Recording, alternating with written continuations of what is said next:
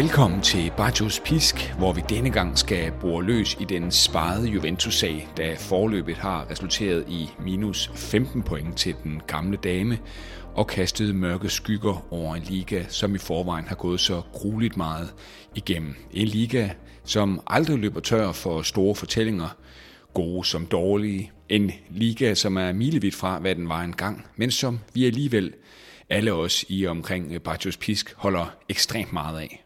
Når episoden er forbi om en øh, times tid, har mine øh, gæster og jeg forsøgt at besvare de største spørgsmål i den verserende plus Valenza-sag, som fylder i alt fra Gazettaen til Bajos Pisk-gruppen, og i den grad også bringer følelserne frem.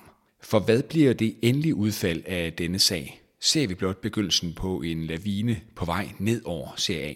Alt det skal jeg tale med den dygtige journalist og passionerede calcio-følger Niklas Stein om. Niklas er journalist, tilrettelægger og producer på Radio 4, og så er han stifter af Calcio.dk, der sætter ord på det smukke spil. Jeg vil anbefale alle lyttere både at holde øje med hans site, og så også øh, følge Niklas på Twitter, hvor han efterhånden er kendt som en bruger, der laver meget lange tråde om komplekse problemstillinger i fodboldens og sportens verden for den tages skyld, for nylig netop om den her forkætrede plus Valenza-sag. Niklas Stein, Benvenuti, velkommen til Bajos Pisk. Grazie mille. Inden vi skal tale om øh, plus Valenza, tvivlsomme betalinger og dunkle perspektiver måske, så skal vi også øh, kort forbi nogle af de øh, sportslige narrativer i, i, i Serie A. Der er jo altid meget, meget at tale om i Serie A, kan man sige, og jeg måske ser lige nu her, jeg, jeg kan personligt ikke lade være med at glemme, at David Nikola han blev fyret i Salernitana og genansat 48, 48 timer senere.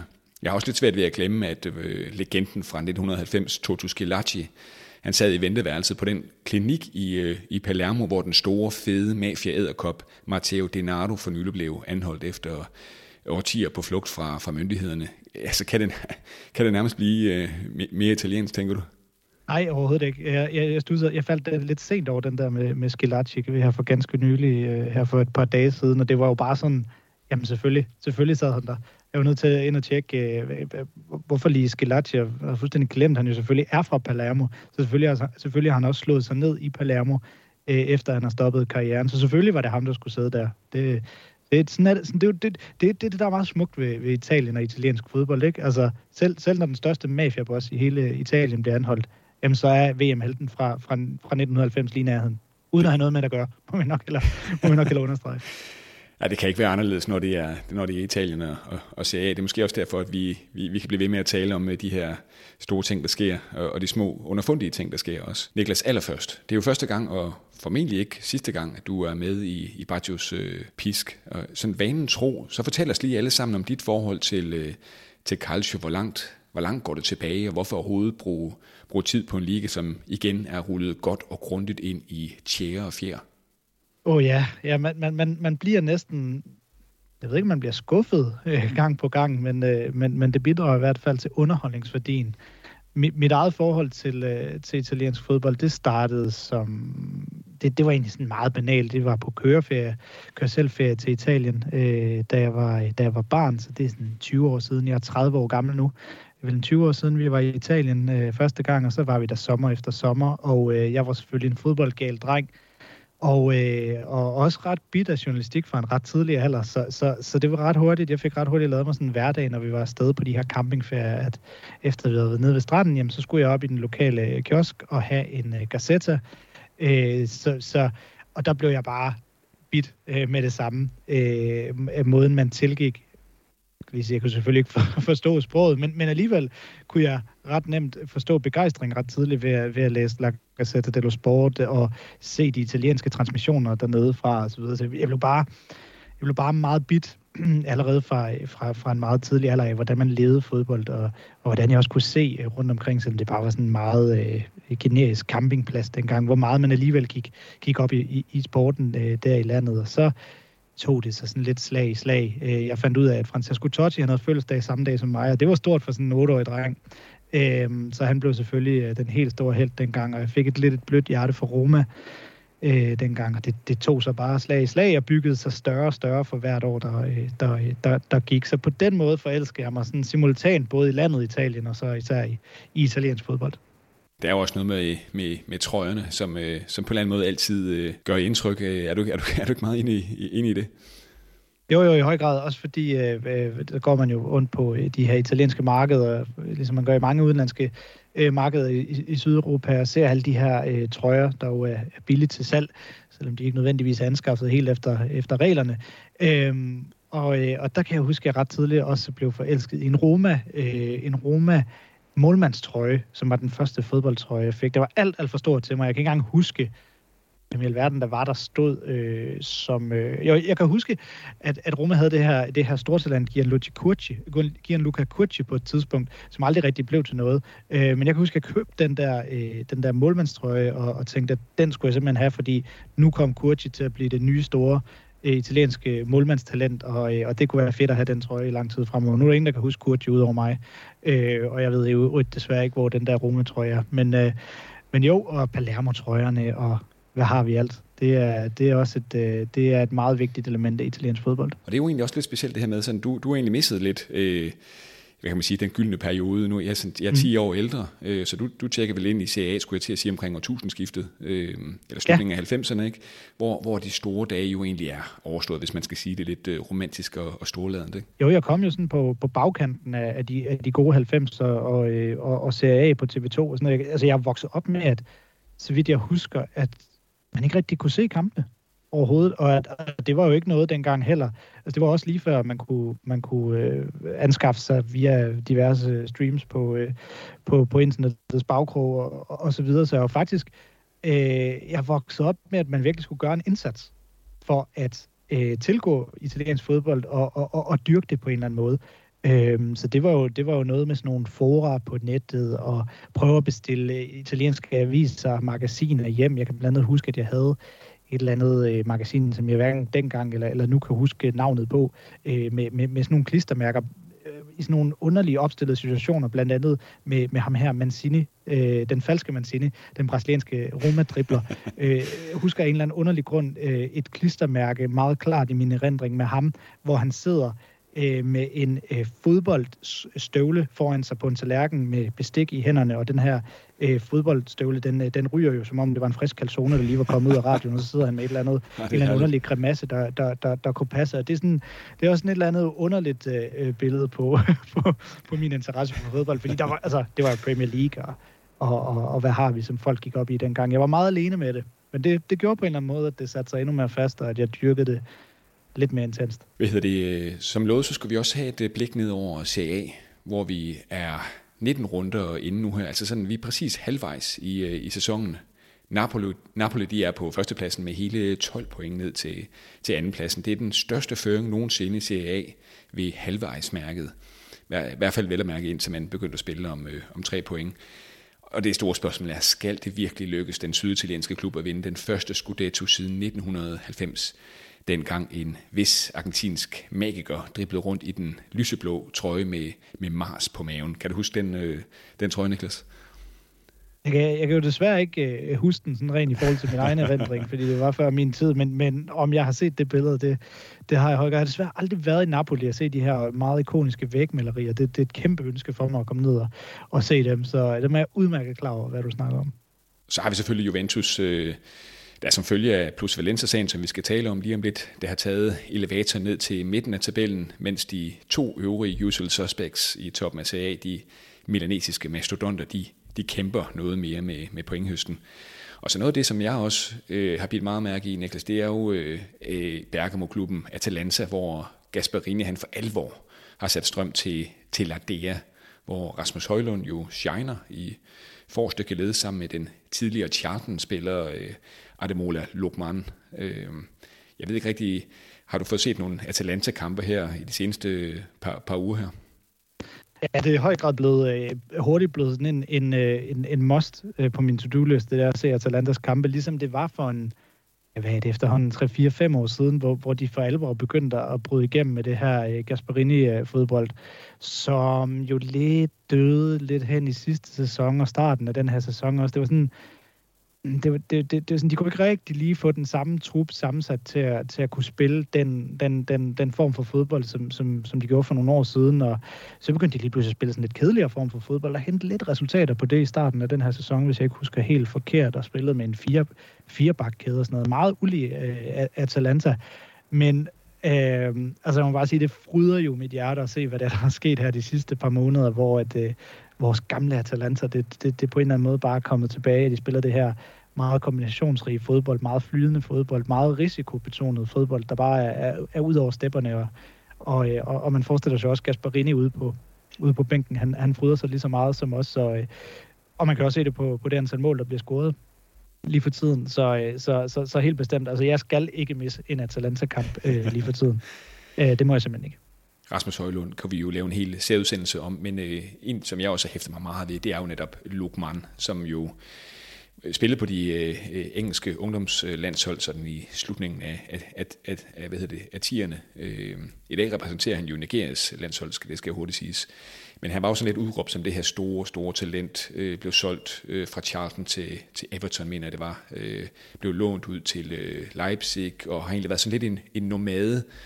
Øh, og det er bare vildt at se, hvordan øh, Gasparini han er ved at, og skulle til at sige, lave en Gasparini netop med, med Lukman nu her. Altså tage en spiller og få vedkommende raffineret fuldstændigt. Det synes jeg er vildt. Det er voldsomt tal, han, han, han viser fuldstændig. Altså, og alligevel, altså det er jo sådan en klassisk øh, Gasparini-signing, øh, og så alligevel ikke, fordi de, de er jo gode til at hente de der... Det er jo ikke fordi, Atalanta har aldrig været kendt for at hente de der øh, talenter i 17, 18 år, 19 års alderen, som, som der bare er ingen, der har spottet, eller at de bare er bedre til at hente dem og sælge projektet, end, end de andre klubber. Jamen, de henter jo alligevel de der spillere, når de er 2, 23, 24 år, og, og ikke rigtig har brudt igennem, aldrig måske rigtig er blevet bemærket øh, som regel, som sådan som, som, som de midtbaner, de har haft de seneste år med, med Hans Hertebor og, og hvad hedder de alle sammen, øh, Miners, Martin Diron og dem, der er der nu. Øhm, men det der med, at det egentlig er et tidligere stort talent, som Ademola Lukman, han jo, han, jo, han jo er og var, øh, det er alligevel lidt noget, som jeg ikke har set Atalanta gøre for, før, men, men han passer jo ind i, i kassen i forhold til det, for det tidligere. Han, han var jo et stort talent, men så en, der ja, aldrig rigtig levede op til, til det, man håbede, han skulle, og så, så, så lå han i den der middelklasse vare, hvor der var, altså hvis det skulle blive til noget, så var der en eller anden klub, der skulle løfte ham op på et nyt, nyt niveau, og der er Altså, der er Atalanta jo bare second to none i forhold til, hvordan de, de, øh, de kan udpege de der spillere, som, som, ja, som der bare tydeligvis er et eller andet ekstra i, som åbenbart kun en træner som øh, Gasparini kan, kan hvad hedder det, øh, udløse. Nu når vi er ved det her falkeblik ned over CA, så kan jeg også godt øh, fremhæve, synes jeg, den evige stad, hvor José Mourinho øh, kan nyde sin øh, 60-års øh, fødselsdag med et par, par gaver fra sit øh, eget mandskab. Øh, der ligesom Saris Lazio, en dag uden øh, Chiro Immobile, er inde i en øh, glimrende stime, må man sige. Det er som om, øh, Niklas, det har du sikkert også bemærket det her med, sådan at, at subtoppen i CA for alvor er begyndt at, at røre på sig, mens sådan de lidt mere sådan skræntende hellige tre konger i Milano og Torino, de måske faktisk blot skal stille sig tilfreds med, med Champions League i den her sæson her. Ja, fuldstændig. Jeg synes, det er, altså, det er jo på mange måder fantastisk for produktet øh, CA, og, og, og hvis det skal også hvis det også skal bredes ud, fordi Serie A har jo under de der ni, øh, var det, jeg tror det var ni i træk, de nåede op på Juventus, øh, lå jo lidt i risiko for at blive noget af det samme som det, man frygter med Tyskland, hvor man har et lokomotiv som, som Bayern, hvor man bare tænker, hvordan skal de nogensinde kunne blive hentet sådan på, på, på lang sigt. Øhm, og, og med Napolis øh, sæson i den her øh, sæson, og subtopholdene, som du selv siger, jamen så, så er der lige pludselig begyndt at komme noget grobund for noget rigtig, rigtig spændende, hvad angår konkurrencedygtigheden i, øh, i CA. Øh, på den baggrund kan det endda være lidt ærgerligt, vender vi dog tilbage til, men ærgerligt, at Juventus får de her 15 minuspoint, fordi så længe de ikke altså, er lokomotivet, så bidrager de dog trods alt til, til den her konkurrencedygtighed. Altså, det, det er trods alt godt, at de er der på en eller anden, på en eller anden måde, men, men, men altså, det er bare, jeg synes bare, det, det, det er rart at se for, øh, for, øh, for, for produktet, fordi jeg kommer ikke til at miste interessen for, for italiensk fodbold, men derfor vil man gerne have, at andre også fanger den interesse, og, og, og jeg synes, at den nuværende serie er lidt, lidt lettere at finde interessant sådan for, for en udfrakommende, end, øh, end den plejer at være. Det er lækkert. Niklas, hvis vi nu sådan hver serie skal udpege øh, et narrativ fra Serie A sådan her de sidste par uger, som har gjort særligt stort øh, indtryk, og nu siger vi selvfølgelig bortset fra den her verserende plus Valencia-sag.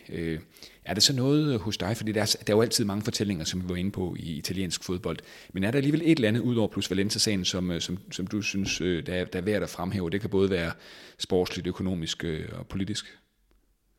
Ja, jeg tror, jeg blander de to ting lidt øh, faktisk, og bevæger mig lidt ud over, over kridtstregene, fordi, og, og desværre også nødt til at kaste lidt malurt i bedre i forhold til det her produkt. Og nu, nu taler jeg det enormt meget op, men øh, vi må heller også se det fra begge sider, fordi jeg tror nok, jeg skal starte ved, ved, ved Gianluca Viallis øh, død for nogle, øh, for nogle uger siden, som... Øh, altså, jeg kan ikke sige, det ramte mig hårdt. Det er jo ikke en person, jeg kendte eller noget, men, men, men, men i forhold til, når, når, når store helte og fodboldspillere død, så, dør, så, så, så var det en af de, de slemmere, synes jeg. Selvfølgelig fordi han dør tidligere af en kraftsygdom, men også øh, fordi det bare var tydeligt, at han var, han var en af the good guys, og han, han havde nogle gode fortællinger i sig, øh, Vialli. Øhm, og så selvfølgelig også på bagkant af Sinisa Mihailovic's død i, i december, en leukemisygdom. Øh, to, to triste omstændigheder. En lejlighed til at få genfortalt en masse gode historier omkring italiensk fodbold. Men efterfølgende kom der også, og den, den baserer lidt i Italien i de her, de her dage og uger, øh, et gammelt spøgelse, der poppede op, og det var Dino Baccio. Øh, han er ikke et gammelt spøgelse, men han bragte et gammelt spøgelse frem, da han sagde til, øh, jeg tror det var La Gazzetta dello Sport også, at, øh, at øh, han, vil, han var blevet lidt, han var simpelthen blevet nervøs efter at have set sine to gamle venner. Han spillede jo øh, han spillede med Vialli i Juventus, tror jeg det var, og han spillede med Mihailovic i, i, i Lazio, øh, Dino Baccio. Øh, han, han var begyndt at blive rigtig nervøs nu, da han så sine to gamle venner dø af de her sygdomme ret tidligt, fordi han lavede en kobling til uh, simpelthen det store dopingindtag i, Italien, til, til, i italiensk fodbold tilbage i 90'erne, som jo, jeg ved ikke, hvad skal vi kalde det, en, en, en dårlig bevaret hemmelighed, eller var det simpelthen øh, dokumenteret, at, øh, at der var en del øh, i omløb øh, dengang. Øh, det siger han i hvert fald selv, Dino Baccio, han var der jo. Han siger, at de, de fik rigtig meget forskellige, øh, forskellige øh, hvad hedder det, medicamenter og præparater, uden rigtig at vide, hvad det var. Og øh, han kæder simpelthen de her dødsfald sammen med det. Øh, det synes jeg godt nok er, hvis det er lidt farligt. Jeg synes, det er lidt et stræk. Øh, det kan man overhovedet ikke kæde sammen med det, men øh, så, så den del vil jeg egentlig gerne, hvad skal man sige, holde lidt på afstand, men, men det har jo efterfølgende kastet en debat omkring øh, det dopingindtag, som, øh, som, som mange mener, eller ved, der var i italiensk fodbold tilbage i 90'erne. Det har kastet den her debat af sig som jo nok egentlig, egentlig er meget sund. Jeg synes dog bare, at man skal skille øh, kanel, hvad hedder sådan noget, kanel og skidt, skidt for kanel, ja. og måske ikke lige uh, kæde det sammen med dødsfald og sådan noget. Men, men, men det, det, det, det er sådan en historie, der har optaget mig ret meget de sidste uger. Jeg synes, den er, det er lidt ret vildt interview, han, giver ud, han går ud og giver her, Dino Baccio, og kæder de her, de her, de her ting sammen, som, som jeg synes, man skal tage seriøst i, i et vist omfang i hvert fald. Det er jo også øh, det, det er et godt nedslag. Jeg kan fortælle, at øh, Bartos Pisk også laver en special om øh, netop det her store farvel til, til både, ja, både Sinisa Mihailovic, og så ikke mindst til øh, Vialli, Gianluca Vialli, et, et, en, et, en episode derude om øh, cirka to ugers øh, tid. Tak for, tak for inputtet, Niklas. Jeg tror, jeg vil, øh, jeg tror, jeg så, at jeg vil holde det til, til det sportslige netop belyset, at vi kommer med den der special lidt senere, og øh, noget af det, jeg har bemærket, det er, det er transfervinduet. Ak ja, det transfervindue har der overhovedet været et, et transfervindue i øh, den her, den her vinter her, mens Premier League de mesker sig i, i, i stjerneindkøb, og måske underkøbet også lige om lidt øh, Nicolo Saniolo fra, fra, fra hvad hedder det, Milan, skulle til at sige, nej, det bliver det jo så ikke, det er jo Roma. Øh, ja, så vender øh, CA-klubberne jo nærmest hver en mønt og forsøger at forsvare sig mod de her Premier League øh, kribe. Og, og jeg så sådan en opgørelse her for et par dage siden. Jeg tror, det var Martio, ham transferguruen, der, gjorde, der lavede sådan en januar transfer spending, hvor jeg kunne se, at øh, jeg skal sige, at det, den har et par dage på, på banen efterhånden, men at Premier League i det her transfervindue havde brugt lidt over 350 millioner euro, mens øh, CA lå på under 10 millioner. Det er jo, det er jo vildt. Så, så du også den, øh, Niklas? Jamen, det, det, er jo det, det er helt vildt, hvordan øh, Premier League jo bare stikker af i det der billede, og, og hvordan man kan lægge alle de andre ligaers øh, transfersummer sammen, og så kan de nærmest ikke engang have råd til en, til en ham her, Mikhailo Mudrik, som, uh, som uh, Chelsea han, uh, som Chelsea har købt, som de færreste kendt for, for, for bare nogle uger siden. Um, det indikerer jo meget fint, uh, altså, hvad det er, der sker i europæisk fodbold nu, uh, og hvor, hvor, hvor svært det kan være for de andre ligaer og, uh, overhovedet, og, og, og bare overhovedet, altså at nå ikke engang at holde fast i slæbstrømmen af, af, af Premier League, men altså bare prøve at gribe ud efter det. det. De er bare langt foran alle andre ligaer, hvad angår det kommercielle og de penge, man kan bruge. Der er mange ligaer, der lige nu prøver at reformere osv. Det gør Italien, italiensk fodbold også. Der er faktisk nogle ret spændende ting på vej fra, øh, fra fodboldforbundet. Der har med præsidenten Gabriel Cravina og, og, øh, og, og formanden for CAA, øh, Lorenzo Cassini. Jeg, synes, jeg har læst nogle tanker om, omkring det. Vi vil stadig mega gerne se, hvad, hvad er det egentlig, de vil gerne vil gøre ved italiensk fodbold, men de siger altså, at der skal nogle reformer til osv. Og, og det er bare nødvendigt. Det er en helt anden snak i sig selv, men, men, men ja, nu, øh, nu fik du lige sat mig i gang i forhold til, øh, til, til, til det billede, der er i gang på tværs af europæisk fodbold, og det er jo, det er jo bekymrende på en eller anden måde, apropos hvad vi snakker om med, øh, med, med, med hvad hedder det, selve, selve produktet CA og den værdi, det har osv. Absolut. Det, den største handel, der er blevet begået i det her transfervindue her, det er Udinese af, af alle CA-klubber, der har købt Mateus Martins fra brasilianske Fluminense fra 6 millioner øh, øh, euro. Og, øh, og nu, nu følger jeg selvfølgelig også lidt den her Nicolo Saniolo-sag. Nu ser det ud som om, at øh, Bournemouth øh, fra øh, Premier League er kommet ind og nærmest har kapret den her øh, Saniolo-handel foran øh, øh Milan. Tænk sig, Milan, øh, den store klub, må se sig slået muligvis af, af Bournemouth. Det er, det er også øh, noget, der, der skærer lidt, øh, må jeg indrømme. Øh, sidste gang, at øh, de italienske CA-klubber havde, havde brugt så få penge i et øh, transfervindue, ja, det var faktisk øh, for, for præcis 20 år siden i 2003. Så, øh, så det, er, det har nogle år på, på banen. Dengang der øh, røg Pep Guardiola jo til, øh, til, til Roma. Det var en af de mere spektakulære handler dengang. Det, kan, det er faktisk en handel, som jeg lige måtte læse lidt op på. Det, det føles ikke som så mange år siden, men øh, det, det er det åbenbart. Og så må vi se, hvad det ender med med Milan Skriniar, som selvfølgelig også er, er værd at nævne. Det er jo den store forsvarsgeneral anfører i øh, selveste Inter, de detroniserede mester i, i, i CA. Det ser ud til, at han kommer til at forlade Inter her til, til sommer, øh, uden Inter, som jo kæmper meget med økonomien, for øh, noget som helst ud af det. Det er, det er også noget, der sker apropos. Nå, Niklas, nu til øh, hovedretten, og det skal ikke øh, forstås øh, positivt. Øh, tværtimod, for Plus Valencia-sagen har, har reddet øh, Juventus og CA som en mare her de sidste øh, par, par dage. Og jeg tænker, at vi kaster os ud i sådan en øh, spørgsmål-svar-model, hvor fokus er på de spørgsmål, som vi nok mange af os har, har brug for at få øh, besvaret, for at få skabt noget, noget klarhed. Øh, allerførst bare lidt kort øh, baggrund om den her såkaldte Plus Valencia-sag. For præcis en, øh, en uge siden, øh, altså fredag den 20. januar, der blev Juventus fratrukket 15 point af det italienske fodboldforbund, der sendte øh, Torino-klubben fra, fra tredjepladsen helt ned til midten af tabellen. Det er en straf, der skyldes den her plus Valencia-sag, som meget, meget kort fortalt handler om mistænkelig høj værdisætning af spillere i forbindelse med, med spillerhandler. 11 nuværende eller tidligere ledende personer fra Juventus-toppen blev desuden udelukket i op til, jeg tror det er to og et halvt år, du må lige Øh, ret mig, hvis jeg tager fejl her, Niklas. Øh, og det gælder øh, blandt andre øh, en, en skikkelse som Fabio Paratici. Først og fremmest, øh, Niklas, øh, hvad er det helt præcist, Juventus er blevet, hvad, er det helt præcist, de er skyldige i her? Kan du lige prøve at udrede det for os? Jeg vil, jeg vil faktisk gerne starte helt tilbage fra, sådan lidt fra Adam og Eva, fordi det her begreb plus Valenza, synes jeg lige, vi skal have placeret aller, aller først. Det er jo det er sådan lidt et, øh, et, et begreb, der, øh, der er meget omfattende og dækker egentlig over flere andre øh, begreber. Det er, jo, det er jo noget, vi, øh, os der har fulgt med i italiensk fodbold, har kendt siden jamen, i, i, i mange år. Og sådan en ting, man lidt lemfældigt har kastet om sig med, som, som egentlig bare har kunne dække over alle de måder, man bogfører eller går til en fodboldtransfer i Italien øh, i forhold til tallene. Og det har tit været sådan en til øh, begreb at bruge lidt om. Det er alligevel noget plus Valenza. Og der, nu har Juventus gang i en stor øh, plus Valenza tegnebog øh, igen. Og, og og noget, man sådan lidt har, har slået hen, netop fordi det har været svært at øh, decideret pinpoint at sige, at det her det er ulovligt. Øh, så det er bare lige for at forstå, at plus Valenza er ikke nødvendigvis en enkelt manøvre. Det kan godt være øh, lidt, lidt, lidt flere forskellige ting. Men i forhold til det her, så er det i første omgang en enkelt manøvre, som Juventus er blevet straffet for. Og der skal måske også lige komme endnu en disclaimer. Vi ved jo, hvad de er blevet straffet for, eller hvad de er blevet forløbigt dømt for. Øh, de er selvfølgelig appelleret, men vi ved, hvad de er blevet dømt for. Vi kender egentlig ikke selve begrundelsen. Øh, den kommer først måske i næste uge, altså selve den skrevne begrundelse, hvor, hvor man må ud fra et decideret bevis er i. Så det er lige med det forbehold, at man skal tage det, jeg siger nu.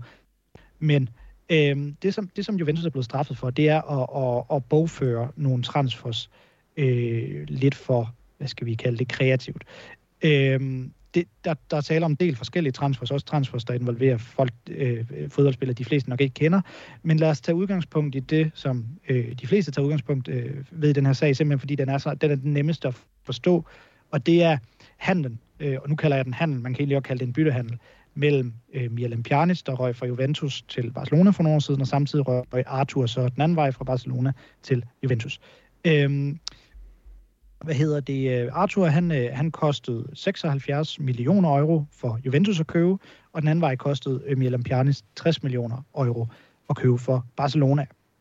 Øhm, det er jo i og for sig fair nok, hvis det var sådan, det var foregået. Det ved vi ikke 100% om det er sådan, det er foregået, men, men der spekuleres i, eller øh, Juventus står i hvert fald anklaget for, at øh, de her to transfersummer, altså 76 millioner euro og 60 millioner euro, de var øh, voldsomt høje i forhold til, hvad de her spillere øh, oprindeligt øh, eller overhovedet skal være værd. Og hvad de så skal være værd, det vender jeg lige tilbage til øh, senere.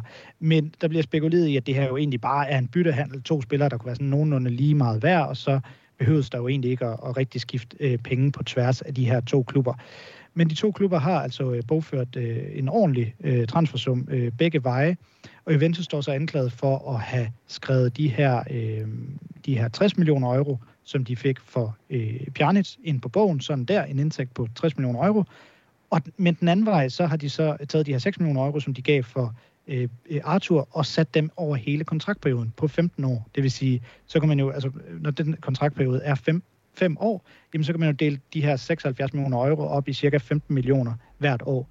Det vil sige, det år, jeg kan ikke lige huske, om det var 2018 eller 2020, eller hvornår det var, hvor øh, handlen foregik, jamen så skrev Juventus 60 millioner, 60 millioner euro ind som indtægt fra Pjernethandlen, men de skrev kun 15 millioner euro ind som udgift for Arthur-handlen.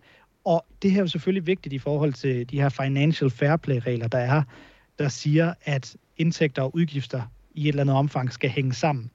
Øhm, det vil sige, at Juventus er anklaget for reelt at have lavet en handel, hvor der ikke rigtig er nogen forskel i forhold til indtægt og udgifter, men har skrevet sig, eller markedet, eller hvad hedder det, bogført sig ud af, at de jo rent faktisk har et plus på, i det her tilfælde, hvis vi tager det som et godt eksempel, 45 millioner euro øh, som de jo så kan, kan fylde op med i forhold til deres øh, transferindtægter. Øh, jeg siger ikke, altså det er ikke en til en, sådan det er, det, det, det er foregået, men det her eksempel, at det de står anklaget for, blandt andet, og det er det, som, øh, som, som giver det bedste billede af, hvad det er, der er foregået. Jeg vil så sige, jeg synes ikke nødvendigvis, det er så vigtigt, at man sådan helt revisorteknisk forstår, hvad det her går ud på. Jeg tænker mere, at det, det er vigtigt at forstå omfanget og hvad vi egentlig har med at gøre. Altså det her med at bogføre øh, transfers, at det er det, som sagen handler om. Så jeg synes godt, man kan forstå alt det her, uden nødvendigvis at kunne gentage lige præcis hele den her, det her forløb, som jeg lige, øh, lige har redegjort for, og som jeg skal love for, det har taget mig meget lang tid øh, selv at forstå. Ja, du, du lavede en meget god, øh, som jeg også var inde på øh, i min præsentation af det, du, du lavede en rigtig god øh, rulle inde på, på, på, på Twitter her for et par dage siden, som jeg synes udkrystalliserede det rigtig, rigtig fint.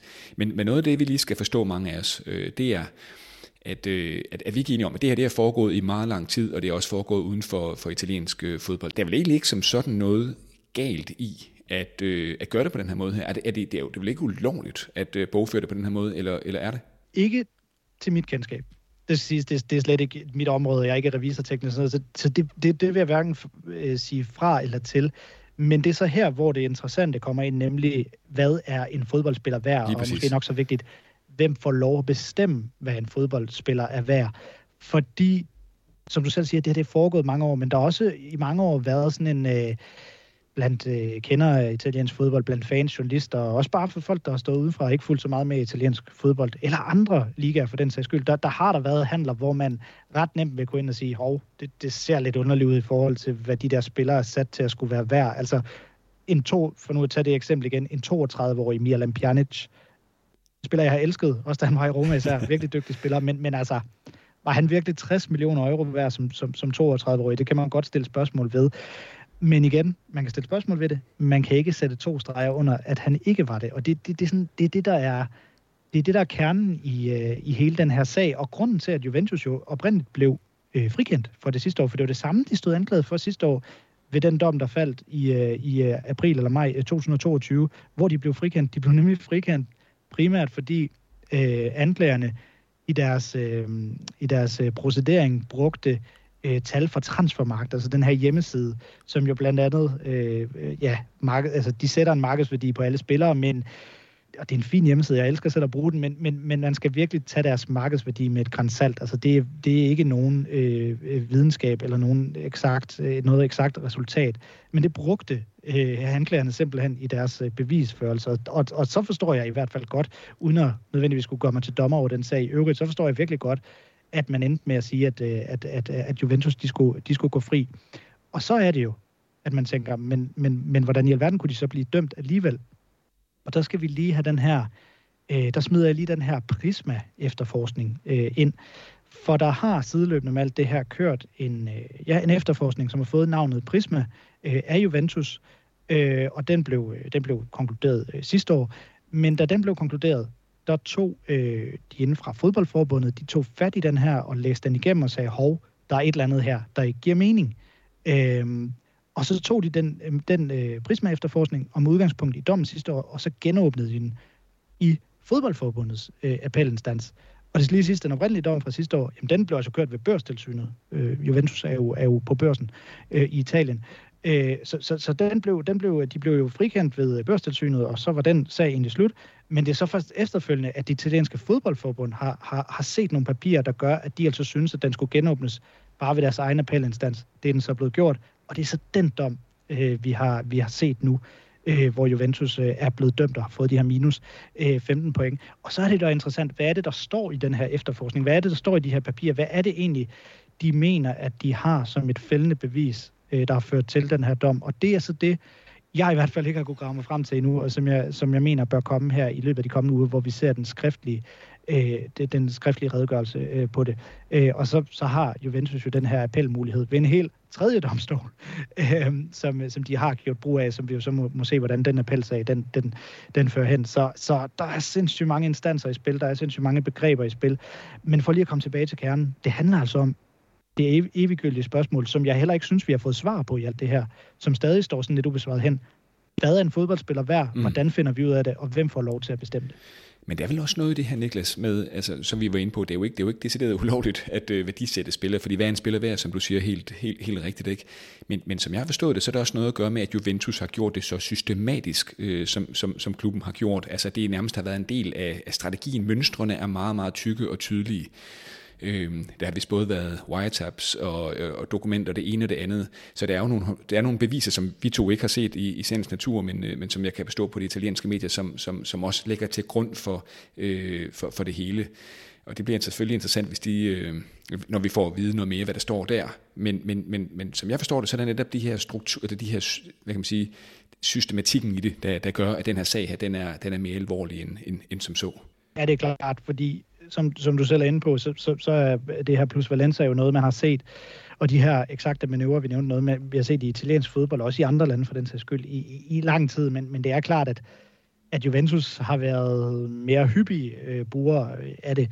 Øh, ikke dermed sagt, at øh, øvrige klubber ikke kan se sig fri for at skulle ind i noget øh, lignende. Øh, der er jo meldinger fra Italien de her dage på, at man, man der, der kan jeg så ikke rigtig finde ud af, hvilken instans det, skal, det så skal være, men, men at der er nogen, der er i gang med at kigge på den her Osimhen-handel mellem øh, Napoli og Lille, øh, hvor der, altså, Osimhen blev købt af Napoli for 70 millioner euro, tror jeg det var. Det virker fair nok for så dygtig en spiller i den alder, øh, skal det så lige siges. Men der røg også nogle spillere den anden vej, som jeg tror, de færreste har hørt om, som aldrig endte med at spille for Lille, som var nede omkring deres anden hold, og aldrig noget, nogensinde noget i øh, nærheden af noget, og ikke har været i nærheden af noget siden. De er så kommet tilbage til Italien og spiller i CSC, D, altså meget langt ned i rækkerne. Jeg kan ikke engang huske deres navne. Øh, men, de, men de blev solgt og markedsværdisat i forbindelse med den her handel til, til noget i nærheden af sådan 7-8-9 millioner euro, hvilket også virker, øh, virker voldsomt. Så det har også fået nogle øjenbryn til at rejse sig i Italien. Øh, så så der, bliver, der bliver snakket om, hvorvidt at, at man måske skal kigge ind i den her Napoli-handel, og så bliver der også snakket om den her handel mellem øh, øh, som Milan lavede med Bonucci og øh, Caldara for nogle år siden øh, med Juventus, men, men det er så på Milans siden, at man også kan kigge på det.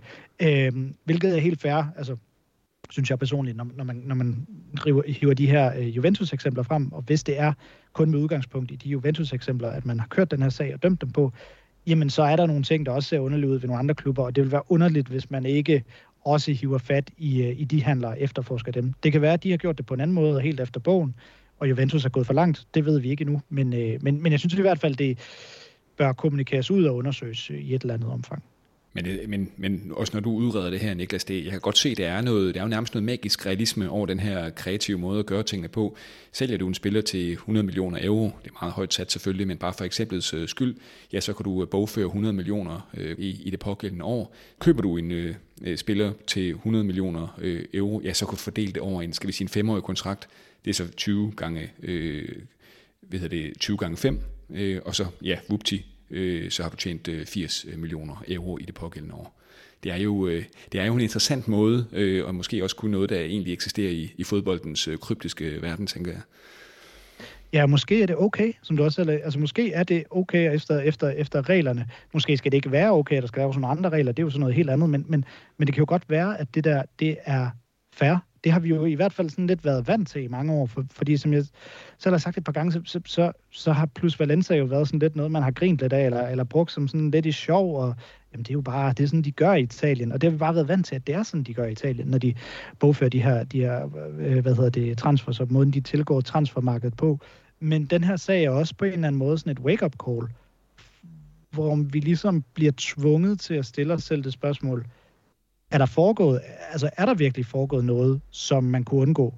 Øh, er der foregået noget, som ikke skulle ske? Og, og, og skal vi have et endeligt opgør med det her? Skal der noget mere regulering ind? Og, og så videre. Så jeg er selvfølgelig kun fortæller for transparens og, og, og åbenhed, og, og, og, og hvad, hvad har vi alt? Men, men det har jo bare været, vi har bare været vant til, at det har været noget, der har foregået, og at det ikke på nogen måde er noget, man kan løfte til, til en sag, fordi netop, altså, hvordan skal vi nogensinde kunne redde os frem til, hvad en fodboldspiller skulle være værd? Det, det, det kan vi ikke. Øhm, så det er også derfor, at jeg går ud fra, at, at der må være et eller andet fældende bevis i den her sag, øh, som, som er ud over det, vi bare har diskuteret her. Der har jo været nogle rensagninger på Juventus' kontor, både i Torino, og de åbenbart også, jeg vil slet ikke, de havde et kontor i, i, i Milano, men det har de også. Og de, de blev renset for nogle år siden, og, og, og altså det er bare spekulationer, men det er der nogle spørgsmål, jeg stiller lige for tiden. Øh, er det nogle, er det nogle dokumenter der, man har, man, man har beslaglagt der, der, der viser et eller andet? Altså, fordi der må et eller andet sted ligge et eller andet, ud over bare nogle indicier, hvad angår måden, de, de, de, de værdisætter en fodboldspiller. Andet kan jeg simpelthen ikke tro. Noget af det, der også virkelig har været genstand for debat, det er jo netop, at Juventus de har fået fratrukket 15 point øh, i det hele taget, at de har fået fratrukket nogle point, men, øh, og, så, og så derefter, hvorfor de ikke fik fratrukket 9 point, som, øh, som, som ligesom lå i kortene, men at det blev 15 øh, point. Det, det lyder sådan lidt, øh, hvad skal vi kalde det, arbitrært på, på, en, på en eller anden måde, det lige bliver det. Det betyder jo, øh, i hvert fald i talende stund, at Juventus de ligger midt i tabellen på 10. pladsen, altså øh, fuldstændig midt i øh, tabellen, og... Øh, og ja, der er et godt stykke øh, op til øh, Champions League. Der er, øh, øh, hvis jeg lige tæller det sammen, det bliver 14 point op til Inter, der lige nu indtager fjerdepladsen. Altså kommer Juventus ikke i Champions League i næste sæson. Øh, og, og, altså, og det skal netop ses i kølvandet på de her meget, meget svære covid-19 år. Øh, mange fodboldklubber har været ekstremt hårdt ramt, Juventus ikke mindst jamen så øh, ringer alarmklokkerne for alvor i, i, i, øh, i Torino-klubben, også sportsligt, tænker jeg, men, men ikke mindst øh, økonomisk. Øh, stjerner, der kan forlade klubben det ene med det andet. Hvad, altså, altså, hvordan sådan ser du øh, Juventus den her, øh, Juventus' tilstand øh, lige nu her, midt i den her sag? Nu afventer vi jo stadig nogle, nogle, noget, noget, noget mere i udviklingen her i næste uge, men, men hvordan vil du karakterisere Juventus lige nu her? Jeg tror, der kommer et langt svar på det her, fordi det er, det er et svar, øh, eller en tilgang til, min tilgang til det har i hvert fald ændret sig meget over de seneste, klart det har ændret sig, men, men, men uforholdsmæssigt meget, fordi øhm, allerede inden der kom den her sag med coronalønninger, som vi ikke engang rigtig er dykket ind i nu, men som, som vi lige kan, for ikke at forvirre lytterne alt for meget, lige, lige, lige skyde til hjørne for nu. Øhm, inden der kom den øh, sidste år, som jo fik hele bestyrelsen til at gå af i november sidst, øh, slutningen af november 2022, øhm, jamen der, øh, kiggede, der, der kom Juventus med et årsregnskab, der, der viste et rekordstort underskud. Øh, og jeg kan huske, at jeg kiggede på det og tænkte, ja, det, det er åbenlyst ikke godt, men jeg var egentlig ikke så bekymret for Juventus, fordi øh, de er jo et af de hold i Europa, der får de største og, og hyppigste kapitalindsprøjtninger fra, fra deres respektive ejere. Øh, Øhm, jeg tror faktisk, de er det land i Europa, der, eller den klub i Europa, der får det næst, øh, der, der får næst mest ejerfinansiering eller kapitalindsprøjtning, hvad vi skal kalde det der. Jeg tror faktisk, Milan er det, er det der får mest. Øh, altså, det, det kan man jo diskutere, om det er holdbart, økonomisk holdbart i længden, men, men de har i hvert fald altid haft nogle ejere, der holdt hånden under dem. Øh, så jeg tænker, at de nok skulle klare det økonomisk. Og så kom det her. Det er selvfølgelig øh, med, med bestyrelsen, der gik af, og en sag, vi vidste, der ventede med nogle coronalønninger. Øh, og det, der var sådan, uha, det, det skulle voldsomt, ikke? Øh, oven, oven på det her årsregnskab. Og så kom den her sag først med de minus 15 point øh, og, øh, og, og, og, og dommen for, øh, for Plus Valenza øh, fiksfakkeri, eller hvad vi skal kalde det. Øhm, og, øh, og, og, og der er det klart, at det er rigtig, rigtig mange ting, der bygger oven på hinanden, som sådan en, en, en rigtig kedelig pyramide, øh, eller hvad hedder det, tårn for Juventus, som, øh, som jeg ikke kan se andet end at, at, at gøre, at de går en meget, meget svær tid i møde. Øhm, noget, jeg også bider meget mærke i, det er, at jo, som jeg sagde, bestyrelsen gik af, nu er der jo så kommet en ny bestyrelse, man har indsat øh, ham her, øh, Gianluca Ferrero, som kommer helt ud fra, han er godt nok Juventus-fan ind i hjertet, men jeg mener, han kommer fra noget mediebranche eller noget lignende. Og så ham her, øh, Scanavino, øh, som direktør. Altså henholdsvis en ny præsident og en ny direktør. Og de kommer helt ud fra helt andre brancher. Øh, og det har man jo også gjort, fordi klubben ligesom skal i en ny retning, eller i hvert fald skal viskes på en eller anden måde viskes ren for de gamle, øh, den, den tidligere bestyrelse, hvad de eventuelt har lavet. Og noget, man især talesat ved overgang til, til den her nye øh, direktion, jamen det er, at øh, nu skal man lige slappe lidt af i forhold til transferudgifter og sådan nogle ting. Måske lige lidt sætte tæring efter næring. Og øh, vi har i øvrigt det her øh, ungdomshold, øh, andet hold, der hedder Juventus Next Gen, som blev lavet i forbindelse med den her store Juventus rebranding og blev sat ind i, øh, jeg tror det var CSC, da, da man kunne det igen, kunne indsætte reservehold i Italien i CSC for et par år siden. Øhm, og, og den fungerer som sådan en, en mellemstation mellem akademiet i Juventus og så førsteholdet i Juventus. Så sådan en kombineret andet hold og øh, U23-hold. Øhm, det har Juventus spyttet ret mange penge i, i, i det seneste år, og sådan prøver at, at inkorporere som del af deres strategi i forhold til fremadrettet og selv udklække nogle flere talenter, end vi har set Juventus gøre øh, fremadrettet. Og det har man virkelig i overgangen til den her nye direktion i tale sat rigtig meget, at det her Juventus Next Gen, det skal altså have en større prioritet i Juventus-pyramiden.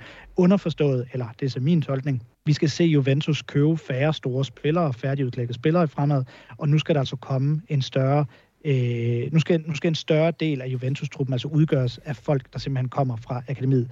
Og det er jo nyt i forhold til Juventus. Altså, ikke, ikke at de har haft et dårlig økonomi, ikke at de ikke kan finde ud af at udklække øh, talenter, men det har ikke været så bærende en del af de Juventus-trupper, vi har set de sidste øh, 10-11 år. Og det skal det altså være nu. Øh, jeg tror faktisk endda, at at, at der er blevet nævnt et tal, der, der hedder cirka 50 procent af truppen skal kunne udgøres af, af, af, af folk, der har været omkring det her Juventus Next Gen.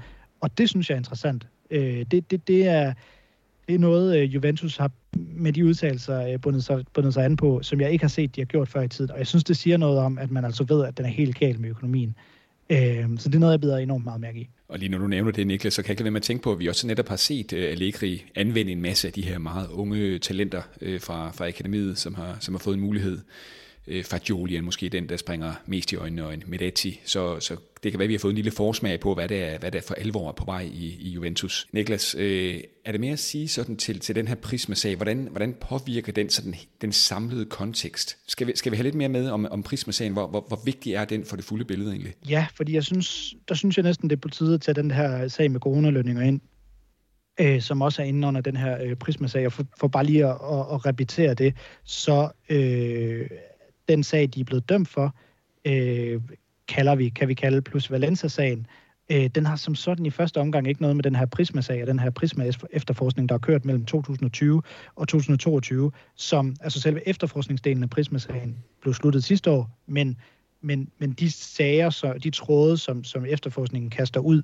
de er stadig godt i gang. Og, og det var jo som sagt den her efterforskning, altså Prisma, som, som gjorde, at sagen fra sidste år blev genåbnet, og at man har set den her dom, fordi anklageren fik fat i papirerne bag, og, og har set et eller andet. Igen, jeg glæder mig til at se, hvad det er, øh, men har set et eller andet. Øh, og den her prismasag, en af de tråde, den også kalder, øh, kaster ud, det, det er jo så den her sag, som, som jeg har kaldt øh, coronalønninger.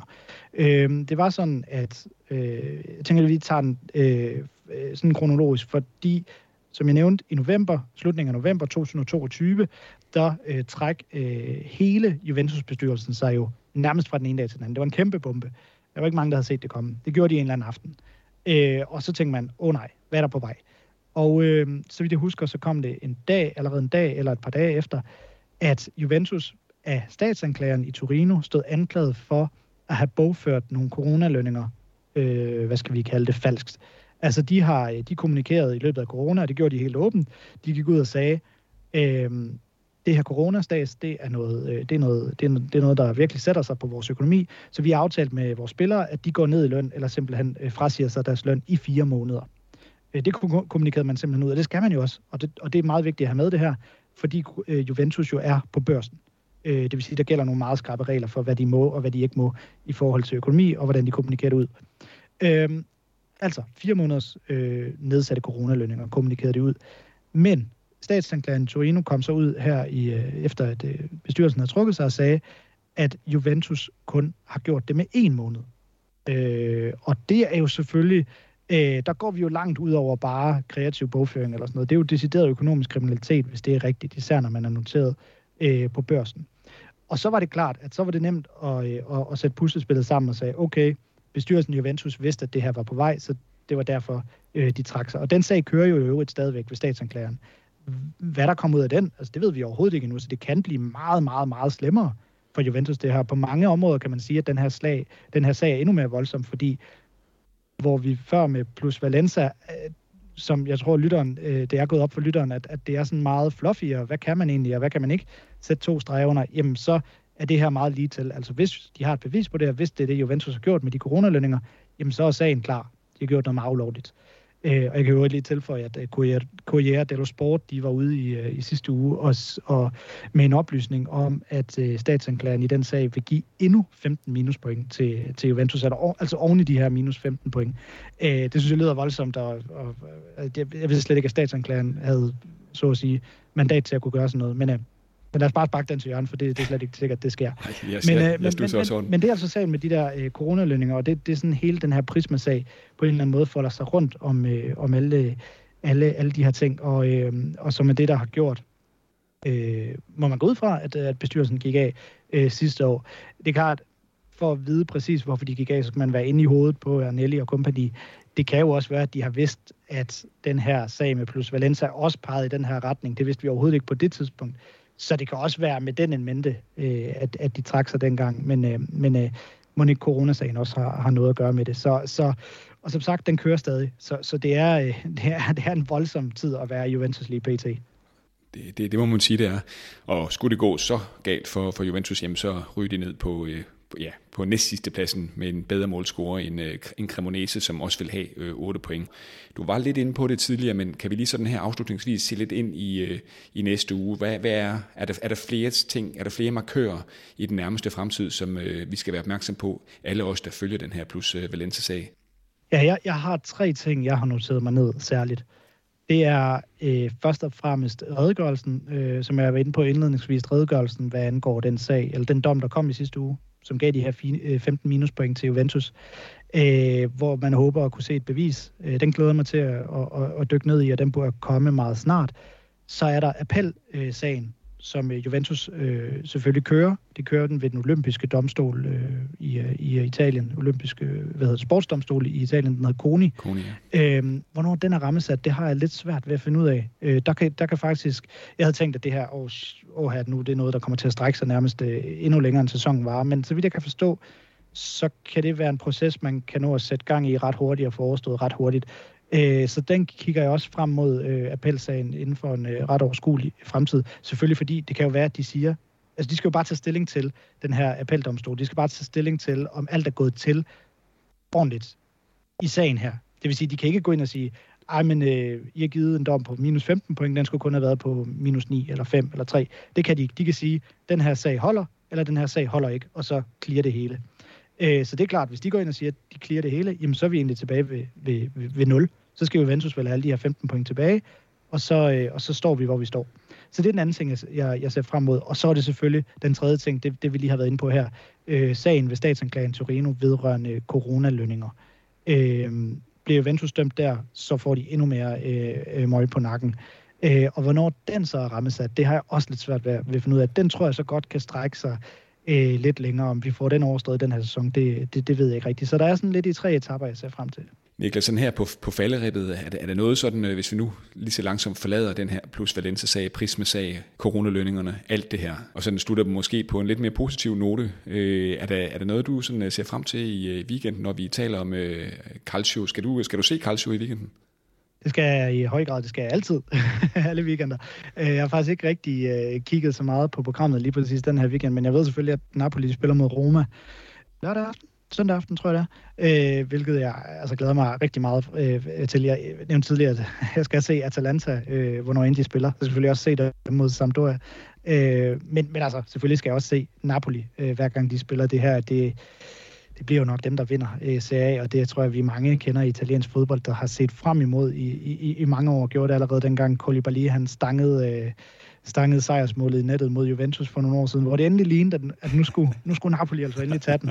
Øh, og de gjorde det ikke, og de har været tæt på et par gange, og man har lavet den ene, den ene reference tilbage til Maradona efter den anden, og det, altså jeg har det, det er sjovt, jeg har det sådan lidt, skal det virkelig være nu? Det er sådan lidt, vi har ventet på det i lang tid, og egentlig øh, vil gerne se Syditalien få den her Scudetto igen, og se Napoli vinde. Og samtidig har jeg sådan lidt konfliktfølt inde i, fordi sådan, nej, skal det virkelig være nu? Det er sådan, den her spændingsglæde til det, den er, den er egentlig også ret dejlig, men øh, kunne skulle det ikke have været dengang med Mertens og Insigne og Callahan og Hamsik og alle øh, Sarri og alle dem her, men, men altså, der er også en god fortælling i Spalletti og, og, øh, og den trio, de har op foran med øh, Kvartskelia og, øh, og, og Osimhen især. Så, så altså, jeg glæder mig bare til, til, til den anden halvdel af den her sæson og bare suge den her Napoli-fortælling endnu mere ind, for jeg tror, det er noget, vi kommer til at huske i mange år. Ikke præcis som i, som i 86 og 90 med Maradona, men, men, øh, men så alligevel der, deroppe af på en eller anden måde. Så, øh, så jeg glæder mig rigtig meget til Napoli-Roma, og så øh, Atalanta, Sampdoria, og ja, må ikke jeg får sådan en ekstra kamp eller to ind. Og det er jo simpelthen over 20 år siden, at det er den anden klub end Juventus, indtil Milan har vundet Scudettoen. Det er jo også bemærkelsesværdigt. Øh, jeg tror også, øh, jeg skal have set lidt øh, Juventus øh, Monza i weekenden, apropos vores snak her. Faktisk sidste gang, sidste gang Juventus spillede, der synes jeg, de, de gjorde en ganske fortrinlig figur mod det her sprudlende Gasperini-mandskab. Det blev, det blev 3-3 i den kamp. Lokman var fuldstændig ustyrlig der. Og så er jeg fuldstændig enig med dig, Napoli-Roma søndag aften kl. 20.45. Den bliver totalt umuligt at undgå. Jeg skal putte nogle øh, børn lidt, øh, lidt hurtigt der, så, øh, og så ellers bare sætte mig ned og, og nyde Serie A, fordi Serie A er heldigvis også meget andet end plus Valenza og kreative regnskaber, eller hvad det nu helt præcist er. Vi må vente og se. Der kommer meget mere i den her sag. Måske ser vi kun toppen af, af, af isbjerget her. Niklas, en fornøjelse at have dig med i Bratjos Pisk. Vi må se, hvordan det, det hele ender. En fornøjelse at være med. Tusind tak.